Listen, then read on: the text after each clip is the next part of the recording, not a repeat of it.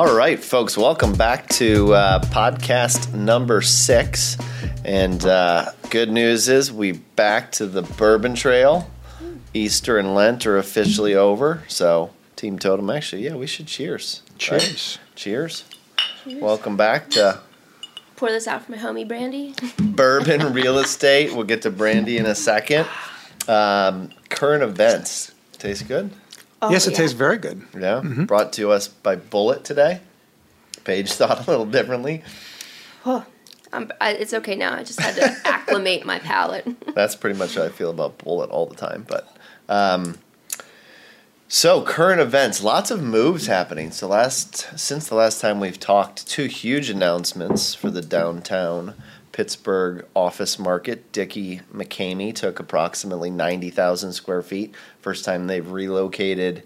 Um, I want to say in like nine, 90 years, something ridiculous. I don't know the exact time frame, but they've been at PPG not 90 years because PPG wasn't here 90 years ago, but they've been at PPG maybe since 1984, 85, something like that. Um, but huge relocation at Gateway 4, our next door neighbor, soon to be, uh, a building that had uh, a lot of uncertainty with the Gateway Health merger. So, um, pretty interesting stuff. And then just this morning, Castle Biosciences announced that they're going to take 45,000 square feet at Nova Place. Nova Place is kicking butt recently with Gecko Robotics and now Castle Biosciences. Um, so the theme of the day is moving, and we're going to mix things up a little bit.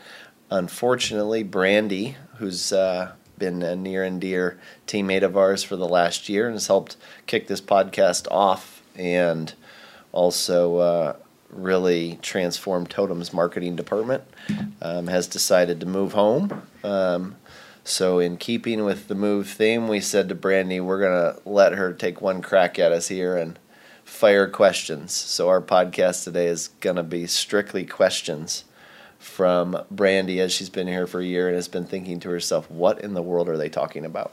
So, we have no idea what they are. We have no idea where this is going to go, but we're pretty excited. So, So begin the lightning round. lightning round. Uh, let's start with for someone who doesn't quite understand finances of real estate, myself, very much confused by half of that conversation. Um, can you give a layman's terms explanation of evaluation of a listing in the sense of like cap rates and all the intangible numbers that go along with a building's valuation? That's a good one. That's Long actually not a layman's question. She's learned a a lot. pretty- You can already tell. Yeah, that's Yep. a pretty astute question because So- there's after Yeah. you. well, this is just fresh in my brain because I I literally typed it out in a draft of an email to a client last night. Um, so I think Which was a very good When- draft, by the way. Hey, thanks. Yeah, I liked that. That was very good. learned it from somebody in this room. Um, so, you know, after two years of listening to Kevin have these conversations, it's rubbed off on me. And, you know, Brandy, it's, we discussed this a little bit this morning, but it's, it's, this industry moves a million miles a minute and it's really hard. Like, you just got to pick up on tidbits here and there. And from what I have pieced together in my two years here, um, you know, I, I think the starting point to discuss this would be the starting point of how we approach all of these projects every time we're asked to do evaluation. Um, and the three steps are um, the current value of the building with the present leases in in place. Um, so you take you know the leases, um, the the income minus the operating expenses to get the NOI on an annual basis, and then cap that out at a rate that is suitable to the market, suitable to the credit of the tenant, um, Well, let's pause Suitable right there. to the product or type. suitable to the product type and suitable position towards the credit of the tenants in place and the term length. It's the whole menagerie of things. We're doing a that terrible job of layman's terms right now. I just realized that she said put this in layman's terms, and we're already like off the rails. Okay, well, delete that. There's three steps we take. We value the asset in place as it sits this day, with leases in place or not in place. um, value the building if it were vacant, and we were going to market it for owner user opportunity Or redevelopment, but just or vacant. redevelopment, the Yep. land that it sits on. Um, and then value the building if it were to be re-tenanted um, or um, right-sized with market rate leases in place um, with the most desirable um, term lengths and credit tenants in place that you believe you could get into that asset as the market Fully maximized. Yep. So those are the three ways that we approach evaluation. Um, and then at the end of the day, sometimes one of those scenarios gets a higher weight towards it because of the nature of whatever asset we're considering.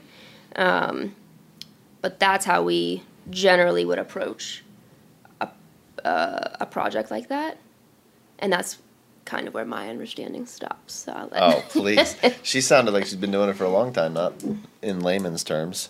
Um, I think your other question on the same vein was about cap rates, and that's a difficult one to do in layman's terms, but very simply.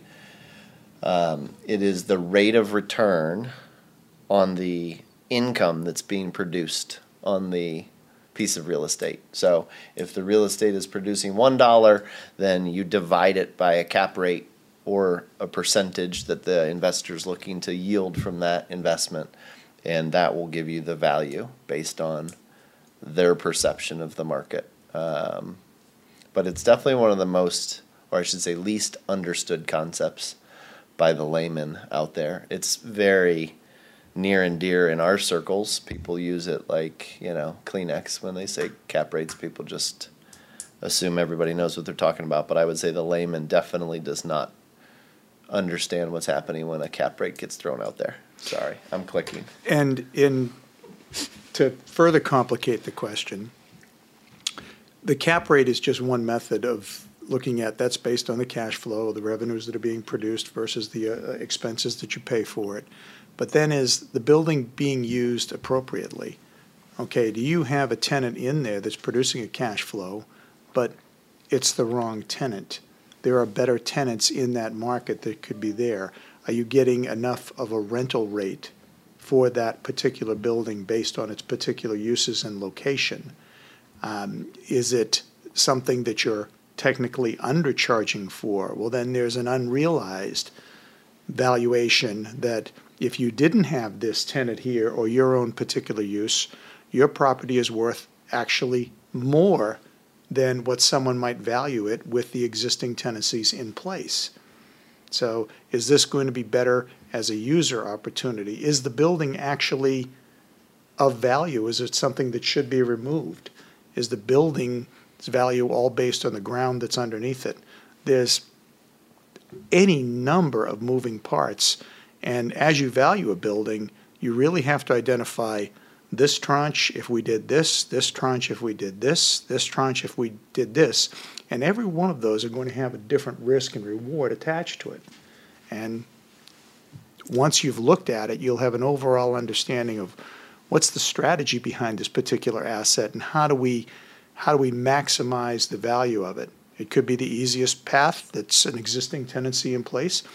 It could be biting off something which would be the value add of getting rid of a tenancy, repositioning the property, and then uh, looking for a longer term credit tenant to truly enhance the value. So that question being a, a lay question is just loaded with different Nuance. offshoots of how you'd Yeah, have to nuance, approach right. it. Yeah. And it all goes back to I got to look at this thing not from the immediate one step because there's so many prongs to that question. You know, there's every there's there's so many other next questions that have to be addressed. And I think now that I've had like two minutes to think about it, the layman's answer to value of a building is what is it worth? what is somebody willing to pay for it today in its current condition? And how would we get to the most maximized value ever? Like, that's the layman's answer. What's it worth today Yeah. based on the current condition? And then what could you do to maximize the value? The And- and, the uh, most honest answer is what's this building worth? It depends. Yeah, and, And a I- lot of a lot of why it sounds confusing, I think, is because um, because of that nuance and because every um, client that comes to us and asks us what their building's worth, there's a, a, an array of different end goals at the end of it. Um, like the project that we talked about this morning, um, you have the real estate being held by the same entity that runs the opco. So, um, you know that that is where you get into more uh, high, not even high level, more um, sophisticated finance things or structures of could the operating company be paying real estate or be paying rent to the real estate holding company if they were different entities? And how would that alone increase the value of the actual real estate? Probably a moot point if the owner of the operating company that also owns the real estate doesn't want to sell the real estate but understanding the situation of the clients and their long-term objectives dictates how we approach that. Yeah. So it does get it seems like a lot because you you haven't witnessed just like a simple a We've simple officially thing. proven that you can't answer that question quickly or in layman's terms. It's a trick question. Ask an So move easier on to the next one. one. Next. Uh, yeah, I guess my next question was dovetailing into an example that we've certainly discussed in the past of a client selling the operating company and not realizing the value of said real estate Right. that they owned um, and how that affects not only your determination of the value of that building but the the previous owners obviously didn't even value it the same way you would and who's buying it, is, are they going to agree so there's multiple points of view on the value of building and that just doubles the sophistication as paige just said of the factors that you put in. And it's from my point of view been um, used to think well it's bricks and mortar. What is the value of bricks? What is the value of the land? What is the value of the roof? Like replacement cost. replacement cost and actual cost and tangible cost. Right. and that is not even a tenth of the factor into what values a property. You see a listing come across and you go, from the outside, from my point of view before here, would have been, well, that building's worth this much, and Right. that land cost this much. So therefore, how are they getting to that number? Right. and watching not only you guys decide that, but the current owner's understanding of that. like it, it's fascinating you pointed out we had a call yesterday on a project um, where it's a substantial piece of real estate. It's a substantial investment. I mean we're talking tens of millions of dollars. And i literally don't even know the address because the real estate almost doesn't matter. The credit of the tenant is so good. It's a fortune 100 company. It almost doesn't matter where the real estate's at and what they're doing with it. Like the bricks and the sticks and the roof candidly don't matter and you know a client is going to make an offer on said property i don't want to say sight unseen but effectively sight unseen because they're effectively attributing value to what is the uh, importance of the cash flow from that company to them over a long period of time And that's what understanding and knowing what are the what are the absolute benefits of ownership of that particular property. The prop the benefits of ownership of that property are the fact that this tenant is in it for this period of time paying this rent. Everything else is irrelevant. Whereas there could be a completely opposite scenario where having the tenant in a space is an actual detriment to the value of the property. right So it's, it, really is all over the board. And even the people that own the property don't look at it with the depth of, these are the things that you should be considering when you place a value here or when you decide to transfer this property. It's a, it's a very convoluted process of what does it mean for the appropriate purchaser or what does it mean for the appropriate party owning it? A lot of moving parts. lots Yeah, of moving parts There's there's there's not just like three inputs. There's it's Yeah. like a choose your adventure. Like depending on the end goal, you can take seven to seven thousand routes to get there. Um, and I think that's where you know, our our holistic approach and and what Kevin founded Totum with the intent of delivering is working together as a team to ideate all of these things and and to talk through these things as a team um, and with our client it's not like you just go down a checklist and put a number in for you know the roof's age the you know the replacement cost the market comps you know that's not that's not how we operate um, Yeah, you need So to I know what their goals are and what their objectives are, and layer that in with the real estate thing. It's super complicated. and then even layer it in of like the value add improvements that could be made um, in terms of retenanting or adjusting leases as they are coming up for expiration Right. with market rate leases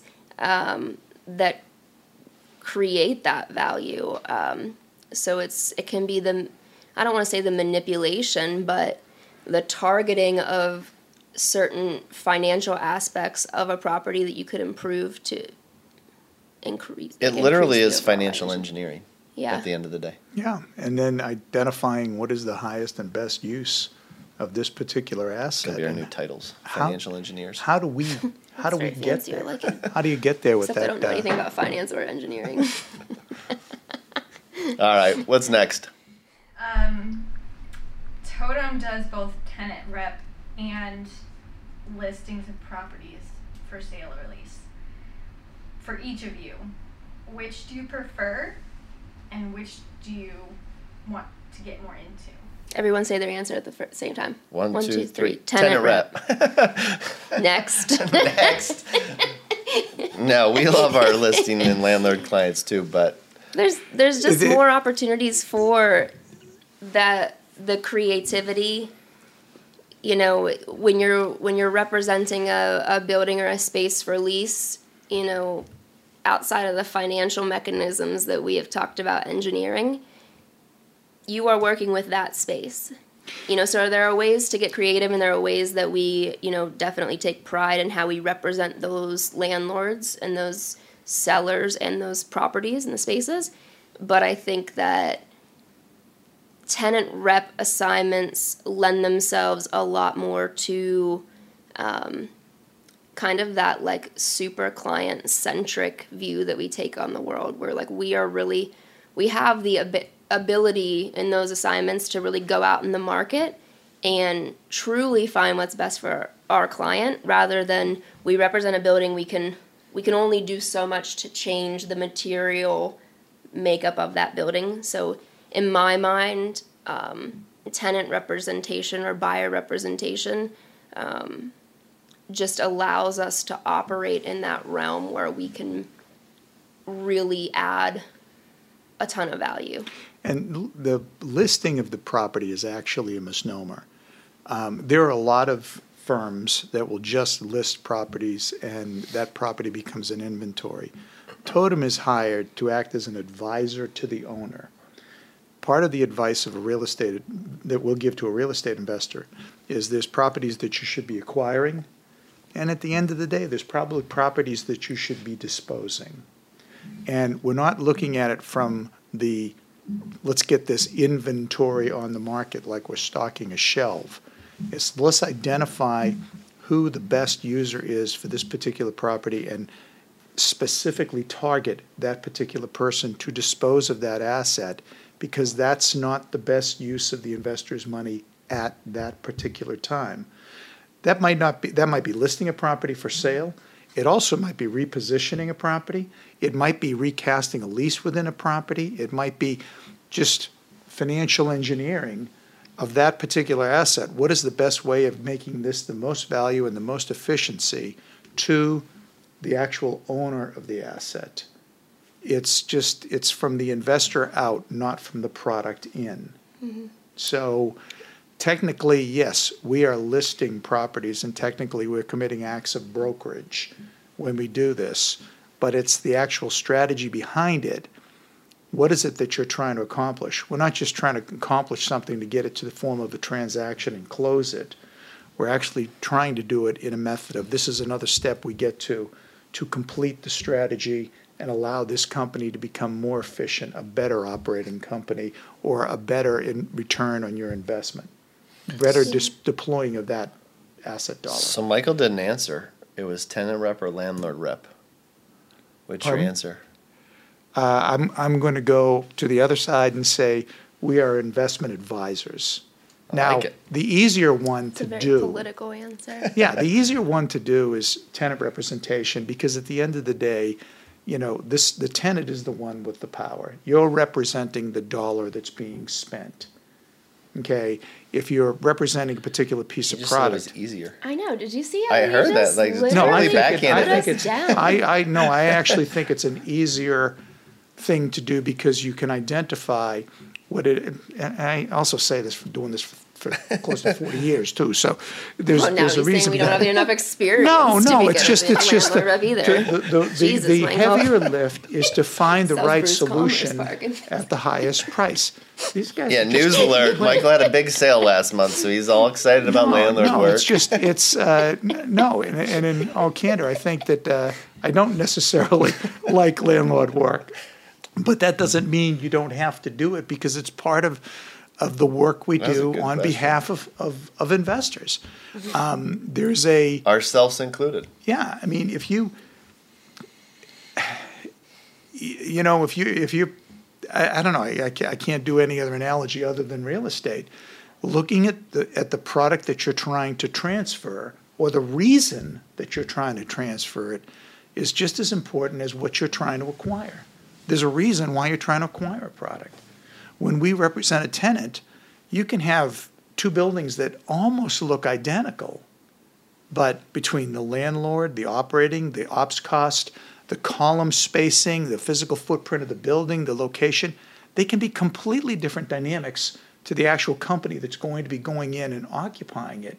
Something that is going to find its way down into the bottom line, something that's going to find its way down into human resources, retention of talent.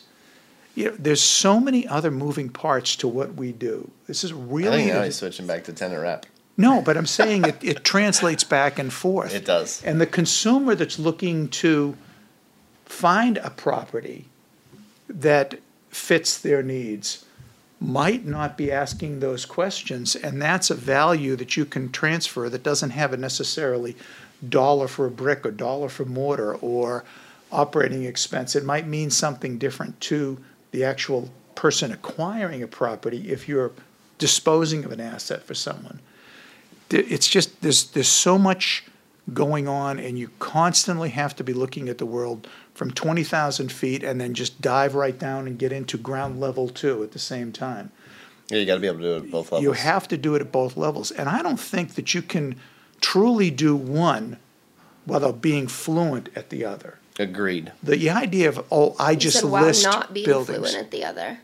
Is that what you said? You said while not being fluent Right, at the you other. still Oh, gotta but be you, you have to, in yeah. order to negotiate, you have to understand on both sides of the table. Mm-hmm. Um, you know, you have to know, this is why I did it on behalf of the landlord. And when we work for, for a client, we have a fiduciary duty to get the best deal for anybody. And I have been a landlord and I have been a tenant representative, rep- representative. And there, there's, like I said, there's tricks of the trade where I can give you a dollar and I can take it back seven times. And that's what the expertise is. And I guarantee you, the majority of our industry and the majority of the people that actually spend money on real estate don't get down to that granular level of asking those questions. And I've pretty much monopolized Okay, so that short question. story long. Michael's response. Next question. I like real estate. I think like that's the bottom line. We love real estate. Well, I got. I don't know if you're gonna be able to answer this one, but I thought I'd throw it in for fun. What is the most ridiculous request or demand you've heard come from either a landlord or a tenant in a lease negotiation? I I'll ju- There's a lot of them. lie, what? What? lie. Oh, What do you mean? uh, remeasure a building that you can't support. Um, try to justify something that is, for the most part, not justifiable. That's from a, a, a landlord aspect of it, and um, you know, I think that's the education of you know, say, well, yeah, that's you, you can't do that, and understanding this is the reason why. So Rewind the tape. So you're saying you've had a client ask you to lie. I've had a client make a suggestion that I'm simplifying it, Yeah. that we have to do this and, you know, let's measure the building from here or this side or, you know, I mean, there's, there's ways that you can manipulate numbers, but there's also ways that you, you've gone across the line. Right. That's, That's a good one. That is the most egregious thing that I think anyone has has asked to do. Now, that's not the dumbest thing that people. I was going to say the you. word was ridiculous, right? Yeah. yeah, ridiculous, okay. egregious versus ridiculous um, semantics. I'm just thinking because there's lots of examples, so I'm trying to come up with the best one. Yeah, and I'm hesitant to answer it because It's all right. In Um, two years, I what's mean, the most ridiculous thing you've heard someone ask for? I mean, I think it's just, and and I don't like. I hate to say that it's ridiculous because I think if you don't live in this, if you don't play in this industry frequently, um, you don't really ha- have a grasp on the time it takes for things to happen. Oh, I know where this is going. So, and especially right now, I mean, um, with like lead times being so long and labor being difficult to find and product time frames um, when you need to do a build out of a space, you can't turn a space around in 30 days anymore by and large. Um, and because of COVID, I think contracts, even before you get to the point of turning around a space and building it out for tenant improvements, contracts, I think, are even more painstakingly litigated now because of what the world went through at the beginning of COVID with force majeure and, you know, uh, mandatory minimum operating hours and the whole array of things that came up during COVID that got people to start paying attention to their contracts. So um, I think it's just the expectation of how quickly things can happen and the contrast with reality that you know you know I- met a, It a takes young time. kid it takes a lot of time. And, and i met a young um, a young kid who's working at a, a startup that's growing like crazy at an event last week. And um, you know we were asking him about a space. They're in a co-working type setup now. And he's like yeah we're, we're gonna look eventually but we're not there yet. Maybe at the end of this year. And i was standing in a group with several other um, you know advisors brokers in the in the in, in the pittsburgh community and we all looked at each other and we're like no you should have started last month Right. um, so I think it's just the the expectations. You never we never want to feel like we're letting our clients down, but certain things that they have they expect from a time frame perspective just no one could deliver it. It's not possible. Um, so that to me is there are days where I think this is wild. Like how do they think I could do this? But then I And realize and then wa- I realize though, like they don't live in this world, so how Yeah. would they uh, know otherwise? And- so just as a PSA to everyone out there, like start a year in advance. At right, least, and the other part please. of it is that you can't explain to them how bad it will be or the financial harm that you could cause your company if you don't start it in advance. Right. Because you've been put into a situation now, you're trying to do something that takes six months to a year in the space of a month and a half. Somebody is going to take advantage of that, Yeah. landlords, uh, and And rightfully so. and You rightfully so, leverage, because yeah. you lost all your leverage and your, you know, your piss poor planning prohibits peak performance.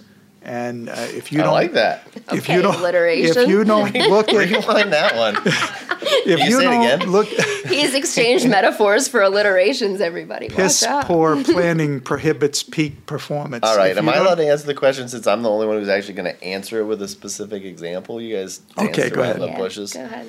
So I will take full responsibility. I was on the tenant representative side of this, and we were moving into a downtown building that was adjacent to a parking lot and a park with incredible views of the three rivers.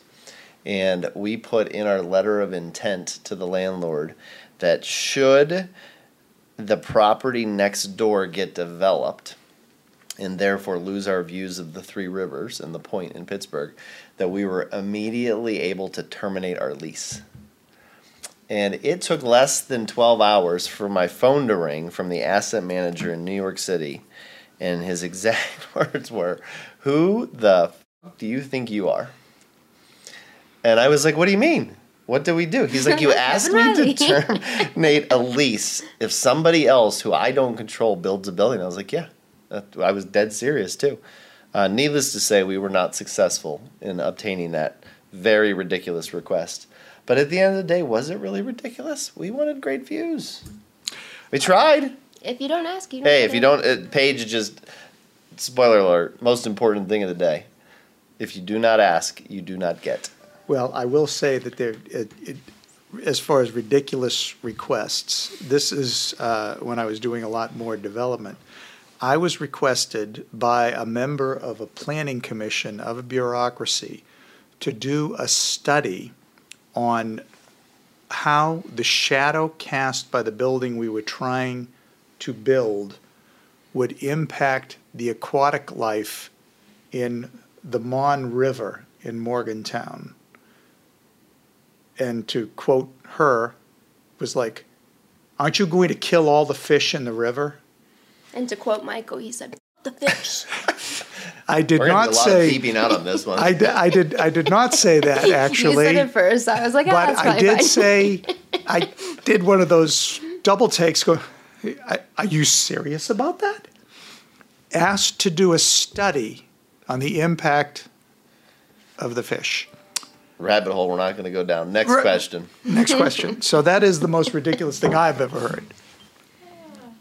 I still love that I asked that guy to give us the right to terminate our lease if they build a building next door. Well, there's there's actual legal cases of people winning awards for destroying air rights and view sheds. Right? When Donald Trump built Trump Oh, Tower, Lord. he purchased the air rights above Tiffany's. Mm-hmm.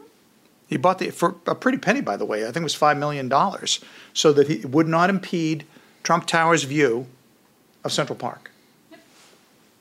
So it's a legitimate question. He didn't like it, but Right. He didn't like it. All right. Next. I don't know if this is a legitimate question so much as I just want to know your points of view on this topic. Oh my god. And this gosh. is my last boomer versus millennial Oh, question to, to poke the two bears in the room. is the bourbon still here? Do we have a timer? Like, can we reduce answers to less than 10 seconds? Can we give both of us two minutes and then Michael will just talk over me the whole time? No. Political debate. After I hear the question, I'm definitely going to institute a timer. Alright. So I've noticed in this industry, and in all fairness to a lot of industries, that there's a mix of up and coming players and new technology. And there's also a lot of, let's call them seasoned players that are still in the business leading the new ones. There's a lot of hesitancy on the one end to embrace technology. I like to call them the PDFers. They're obsessed with accessibility to a PDF rather than technology. So, do you see this as a big turning point in this industry someday soon of embracing technology? And how do you plan on facing that? Ooh, I ruined Michael's life with this debate last week. What week was it? No, you, you, you I, I'm going to give you the first shot, or do you want me to take the first shot? Um, well, I was just gonna. I don't. No one's taking shots, Michael. Um, Yes, we are. unless it's bourbon. but no, we we had this exact conversation last week um, at Sly Fox, and I was just saying, you know, um, that I plugged to our favorite bar and pizza shop in town, Sly Fox. Woo woo. um, I was saying I think that brokers and agents and advisors need to start repositioning themselves in a way where um, and, actually i don't even know if it's possible with like ai and machine learning um, and like the monstrosity that CoStar has become and all of the segments of the industry that they have already acquired and put under their umbrella. Um, and then you factor in the advancements by leaps and bounds that artificial intelligence and, and machine learning are now um, making in the world. Um, I was presenting Michael with a theory I have about how our industry could become obsolete because you could just plug inputs into a machine and they can analyze all of the data that we analyze, like we were talking about at the beginning of the podcast, um, in um, adding value, when to sell, um, any kind of deal analysis, machines are actively learning how to do it better than we do. Um, so that was like what I brought up to Michael was like I, I do have concerns about how this what we do in this industry could be threatened by that. Um, Michael was like, "Then why are you doing this? Find something else." um, it was a very I was I had to make it very clear I wasn't advocating for that, um, but I have concerns about that. Um, I think that's the way we're trending. I mean, even if you look at like CoStar, I mean, the tools they've built in with the lease analysis, that used to be something that the brokers would have like a graphing calculator to, to work out all of the that math and um, just the amount of data that technology can process and the rapid speed that it can be done. Um, you know, I think that trend is going to continue. I already feel like I don't view myself as an old person. I am also very green in this industry. Um, but I already feel like I am like not doing a good job of keeping up with the technology that's coming out. Um, so that's what was the question? Exactly. uh, Michael. I feel like I just Michael Castled that. Well, um, Paige definitely just Michael Castled that. No, I, I, I think that, uh, first of all, technology is changing, and people my age are, we're bad at it. I mean, we really suck at this stuff. Um, it changes too rapidly for, you know, how we're used to operating in our business. Um, now, I refuse to believe, at least for my remaining career, that you know uh, a machine is going to be able to duplicate my experience. I have a real issue with that, and maybe I'm just trying to make myself more relevant in this uh, in this environment. But um, yeah, I just think that the stuff that we've learned uh, is it's not something you're going to be able to duplicate with data points. Now, one of the things I think that's important that someone my age has to understand is the world's changing. We might not be part of this thing, but we are going to get completely run over by it. So looking at someone like Paige or someone younger than me, we have to recognize the value, the inherent value that they bring because they look at the world in a different manner. And we are committing a crime, from my perspective, of not understanding how the rest of the world is viewing certain things. My way is not the only way. It might be the way I believe, but I have to understand that there are new technologies and new tools that we should be considering and we should be learning um, and embracing rather than fighting it. Now, I think there's a political rift and a personality rift when you have that young old kind of scenario. But I think that's always been in life that, you know, young people always looked at older people and, you know, with disdain until they got to be a little bit older. So I think that the industry is changing. I think the data is completely different. I think the consumer, the guy that I normally would have dealt with, um, they're probably retired and you know on doing something else, and there's a whole new breed of people that we're providing counsel to. But at the end of the day, the information and the interpretation of that data is what we get paid for, or it's it's where we earn our money. What makes us different from everybody else. So I think that it has to be at some point in time, we're going to get a lot further getting along and collaborating with young and old and bringing different perspectives than we are just kind of trying to stop the train. Yeah, and my two cents is, uh, as you guys know, we've been early adopters of some pretty significant technology in the industry. Um, I love every second of it. It gives Totum the platform to be um, competitive on a global scale because I think the information flow and the data reach that we have as a small company is incredible to where it was 20 years ago. If you didn't have all of the information internally in your own, uh, you know, silos, you were irrelevant. And I think our clients, to Michael's point, really are counting on the interpretation of that data, not the data itself. So I love it. I think everything about the technology is fantastic. And I think until humans are completely removed from the process, meaning landlord's a machine, tenant is a machine, and only machines communicate in the process, that there will always be a critical piece of the puzzle of interpretation and human interaction. And therefore, unlike Paige's concern that our role is being um, potentially eradicated, I think our role is becoming more and more valuable every single day. And it gets me really, really excited about where we're headed in the future And to with be clear, I'm the not benefit talking. of technology. And to be clear, I'm not talking about like technologies that exist in our industry today making us obsolete, but I'm just saying that, um, I mean, machine learning is literally teaching robots to think like humans. So I think it's something that could become obsolete in the future.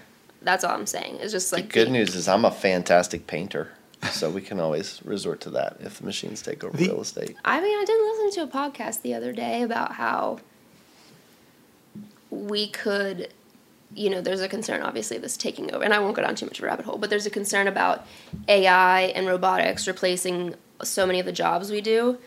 And someone brought up a point where it's like, well, then maybe we could just get back to living our lives. Like, we wouldn't just have to work all the time. All right, so I'm a painter. What are you? It, I'm going to be either cocktail piano at a Holiday Inn. Do you know how to or- play Do the you piano? play piano? I can learn. No, no, no, no. he no. means drinking Today. cocktails and playing a piano. Today, machines take over. You you have to do something for work. Tiki bar in the Keys.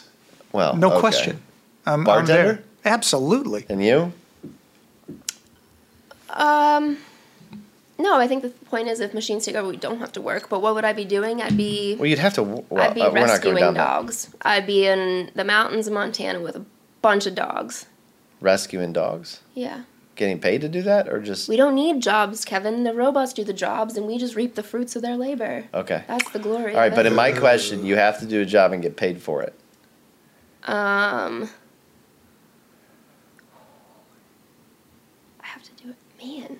I mean, I kind of like like I like my job now. Right? No, but you You we're could- saying yeah, the you- machines you take this said- over. Um, well, ro- the robots can also play piano and make cocktails or bartend at a tiki Oh bar. my gosh! I don't know, guys. It's a You moot actually point. have pianos that can play piano. I think the point is of what Jesus. would our hobby be? How would we spend the rest of our time in life if we didn't have to work? But that because wasn't that's the what question. the robots would replace. Okay, but that wasn't the question. What would I do if if it weren't about the to money? earn a I'd living, make? what would you do if you weren't doing real estate because machines took over? Um, I think I would probably I would probably go back to bartending. That was really fun. oh, I would teach. Oh, now Oh, he's God. teaching in the keys. Bartending, teaching, painting. All right. Any more questions? or maybe being a dog walker. Can I just add one thing? Something That dogs It's liver.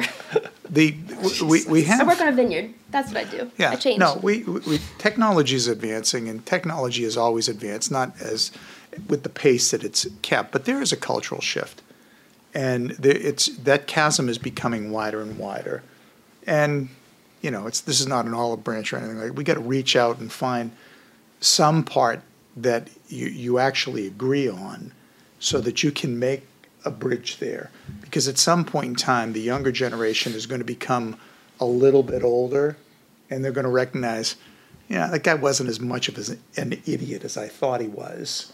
And then there's going to be a whole crew of younger people that, you know, you, you find a little bit obscure. So it's like that. I think that's the nature of that's the circle of life kind of thing. So we we are separated by a huge cultural divide right now, but I think in the future that would actually be something that bridges. And I don't think Personally. it is. I think it's just changing. It's like I saw a meme or whatever you want to call it on Instagram the other day about you know the the boomer generation is criticizing the Gen Zs of like they can't they can't do anything for themselves anymore. They don't know how to change their oil or change their gas. And the Gen Z is like, yeah, well, you can't, you know, chisel an arrowhead and hunt a woolly mammoth like your ancestors. Like it all changes. We all develop different skill sets as the demands of our our daily lives change and as technology changes and improves. And I think like I, I I think it is a very narrow sighted um, state of mind or position to have to think that no one is going to do it better. No one younger than you is going to do it better than you. Like it makes me very optimistic for the future because I Oh. see that. I'm um, wrapping this bad boy up. Oh, no, no, no, I no, just- no, you're I not getting away with that- that. But you guys are both fighting for the I last word. no. The question was PDFs or not. It was. Oh, I'm, I'm a, I'm Where we're a, I'm a, going. I'm a technophobe, I, I admit, and, uh, I'm gonna get you on the shared drive by the end of the week. I mean, In I would love of- to have a Gen Z mentor come like teach me the ways of like TikTok and Instagram. I- I'm open to it. Bring it I'm on. fully self-aware You're a that Gen Zer and want to come I'm teach fully Paige about TikTok. self-aware Let's that this it. is not something I have come up with, in my like my brain's capability to learn these new technologies is already decreasing.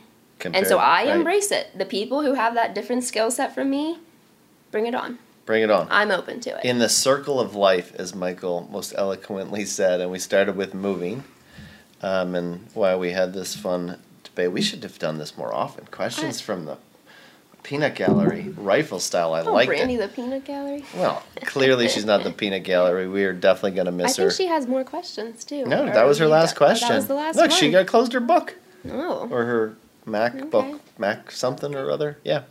Um, further illustrating that point. yeah, I'm not on the Apple train. Sorry, it is what it is. Um, it's been awesome. Thanks for being here. thank you. Yeah, thanks, Brandy.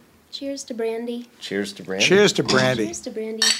And to Michael accepting that sometimes you have to embrace people with different viewpoints. I think that was a great takeaway. Great takeaway. All right. Well, thanks for joining us for this episode. We'll be back to you in two weeks. And again, if you've got any questions or comments, or uh, you'd like to participate as a guest, or got ideas for topics, please let us know. We look Yeah. forward to it. We would love guests. Still looking for like an opportunity zone expert or someone that could, uh, I think we're ready for guests. yeah. But in any event, have a great I day. agree. The question is, Yeah. a guest ready for us? Oh, That's a wrap. yeah, that's a super wrap.